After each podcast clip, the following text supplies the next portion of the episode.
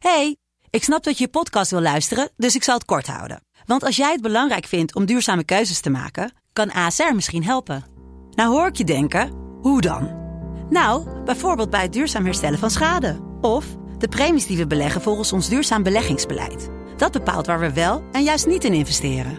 Wil je meer weten over welke duurzame keuzes ASR maakt? Ga dan naar asr.nl slash duurzame keuzes. ASR doet het. Zo, dan kan je nu lekker naar je podcast luisteren.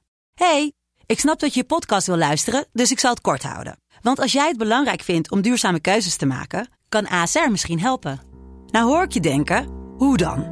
Nou, bijvoorbeeld bij het duurzaam herstellen van schade. Of de premies die we beleggen volgens ons duurzaam beleggingsbeleid. Dat bepaalt waar we wel en juist niet in investeren.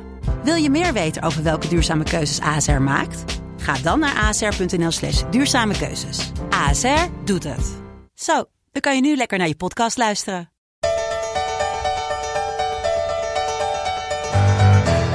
Dit is Mand, kortste podcast van Nederland. René, we hebben iets schokkends gehoord. Ja, bulkejaculatie. Ja, dat betekent dat je heel veel spuit. Grote volumes. En dat kan je krijgen door bepaalde dingen te eten. Ja, poeders. Maar wat het is, dat is sappen. ons niet bekend. Dit was Mand. never